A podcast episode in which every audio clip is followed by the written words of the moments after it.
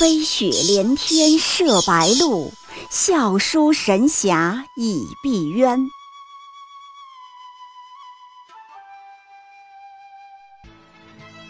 如果说古龙的小说像冰水，越喝越觉得心寒，写透了人情凉薄，那么金庸的小说就像烈酒，起初苦涩艰深，入口醇厚，回味无穷。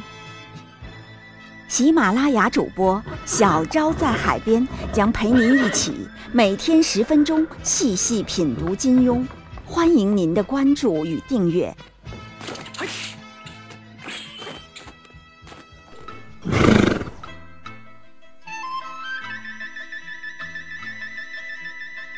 第八十三集，郭靖的好运气，慕容复也都遇到过。武侠小说里的主角都是一些运气特别好的人，看起来都能气死人。比如郭靖，一条最大的锦鲤，感情事业两开花，运气好到爆炸，刚开局就自带一对雕，没走两步，一个黄蓉从天上掉到自己头上，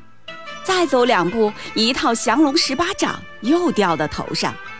又走两步，九阴真经、五木遗书又哭嚓哭嚓，竟往他头上掉了。别人都还在水深火热之中，他却是改革春风吹满地，主角光环不灵不灵的。回到现实，还要辛辛苦苦干手机贴膜的我们，可能会发自内心的感叹：像这样的好运气，我们怎么他妈就遇不到呢？对于这个事情啊，我却是这么看的，像郭靖这类人运气是好，但有一说一，要换了一个人碰上他的运气也没什么用。比如遇上洪七公，学到降龙十八掌，还抱上了北丐这条大粗腿，貌似是天上掉下来的大礼包。表面上看，不就是因为黄蓉请洪七公吃鸡吗？老叫花贪嘴，就只好教靖哥哥武功了。要真是这么想，就拿义务了。在武侠世界里，怕连片头曲都活不过。洪老前辈好歹是丐帮帮主，一代豪杰，再怎么十重上脑，也不至于被一个厨子左右了。皇宫里的厨子做的鸳鸯五珍烩也好吃，洪七公怎么从来不去教厨子武功呢？事情的真相啊，大概还是他相中了郭靖的人品才智，至于贪吃美食等等，某种程度上啊，就是个傲娇的说辞。洪七公这种老江湖，眼光都很毒辣的，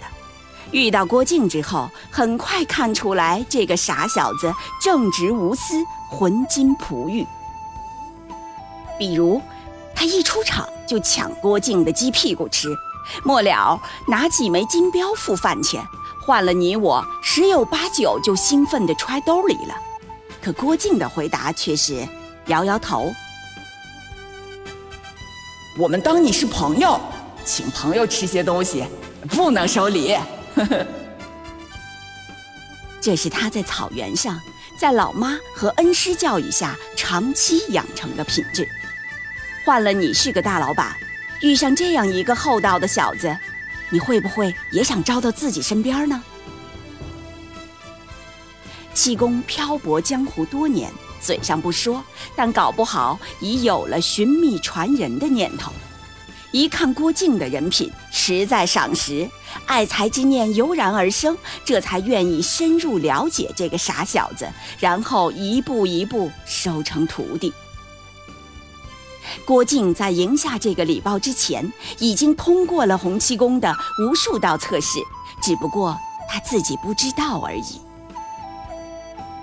再比如遇到黄蓉，也是郭靖好运爆棚的表现。他俩人相遇是在张家口，可张家口现场那么多李靖、王靖，怎么没有一个搭上黄蓉的？而且黄蓉出游也不是一天两天了，从东海桃花岛跑到北方，上千里路，沿途擦肩而过那么多人，怎么也没有一个征服他的。我们来还原一下当时的现场。当时啊，黄蓉在张家口 cosplay 小叫花，头上歪戴个破帽子，脸上手上全是黑煤灰，到店里摸馒头吃。要说好运，当时店里所有在场的人应该都算交了好运吧。如果谁能善待黄蓉，通过她的小叫花测试，不说最后都发展成男女朋友吧，起码有希望交上个朋友，加个朋友圈吧。以黄蓉的性格，不说别的，你借点钱总是有希望的吧，或者给你两本普通的武功秘籍也是不难的吧，那也算是改变了自己的人生命运，是不是？可那些在场的聪明人没有一个帮忙的，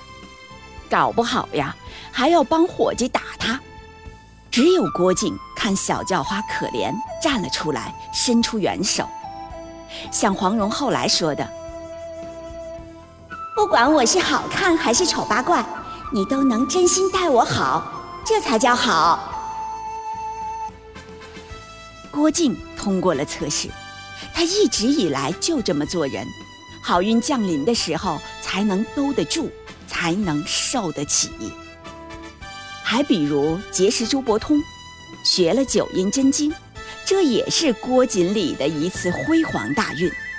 一般人理解啊，是周伯通为人随随便便，不讲辈分，和郭靖很随意地结拜了兄弟。这也是你们太小看老顽童了，人家虽然疯疯癫癫，但一点也不蠢，毕竟是和王重阳组 C P 的人，他收小弟时心里可明白着呢。你看他怎么不和尹志平结拜，怎么不和赵志敬结拜。如果不是郭靖有过人之处，就算周伯通在桃花岛上关禁闭时间再久再无聊，也不会随便和人结拜。郭靖遇到周伯通时，乃是他情势危急，郭靖不及细想，抢上去拍了周伯通的穴位，冒着得罪桃花岛主兼未来岳父的风险救了周伯通。这样的侠义心肠，又有谁不喜欢呢？再说九阴真经，那么多人想学，周伯通却只告诉郭靖，理由是：嘿嘿，兄弟，你心地忠厚，胸襟博大。他还说，只可惜我师哥王重阳已经逝世，否则啊，见到你一定喜欢。于是他将真经传给了郭靖。一个小伙子能让黄蓉见了喜欢，让周伯通见了喜欢，让洪七公见了喜欢，甚至让王重阳见了都喜欢。这份运气的后面，完全是郭靖的人品和性格使然。学九阴真经的时候啊，郭靖是被蒙骗的，他并不知道这是九阴真经，但是勤修苦练，用功不辍。想想我们自己，我们发誓要读的书呢，我们立志要啃下的经典呢，不是都放在书架上没动吗？九阴真经里啊，还有一大篇全是咒语一样的怪文，叽里咕噜完全没法理解的，什么思热却虚哈虎文伯英之类。郭靖靠天生一股毅力狠劲儿，读上千余遍，居然把这一大篇截曲诡谲的怪文牢牢记住了。再想想你我，那些曾经发誓要背下来的单词书呢，立志要学好的外语呢，又有几年都没摸过了吧？如果说运气好，慕容复的运气也很好，郭靖的好运气他基本上都遇到过。他投胎在武学世家，父亲是绝顶高手，他家的私人图书馆跟少林寺藏经阁有一拼。要说女朋友啊，他表妹王语嫣那可是个超级数据库，他能对各门派的武功如数家珍，别人一边打架，他一边做现场解说，厉害的吓人，和黄蓉比起来各有千秋。总之呢，是黄蓉表妹得一可安天下。再说人脉资源，郭靖碰上了洪七公、周伯通，慕容复的机缘也并不差。亲老爸就不说了，乔峰、虚竹都曾经渴望和慕容复结交，特别是乔峰，一直对他心心念念，神往不已，对他的手下都是爱屋及乌，倾心接纳，赞不绝口的。好英雄，好汉子。可是慕容复珍惜这些友谊和机缘了吗？没有，就连老好人虚竹他都要绝，人家好意留他吃饭，他却白眼一翻，摔门走人。天上掉下来的馅儿饼都吃不到，你说光是运气好又能有什么用呢？所以说呀，好运气虽然重要，但一个人能不能把握住运气，从郭靖变成郭锦鲤，把运气转化成自身的福气，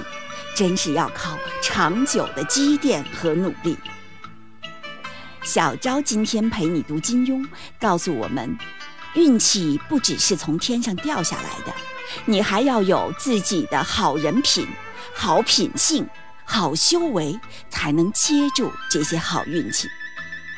愿我们生活当中的每一个人都能用自己的人品和幸运，成为自己人生当中最大的那只锦鲤。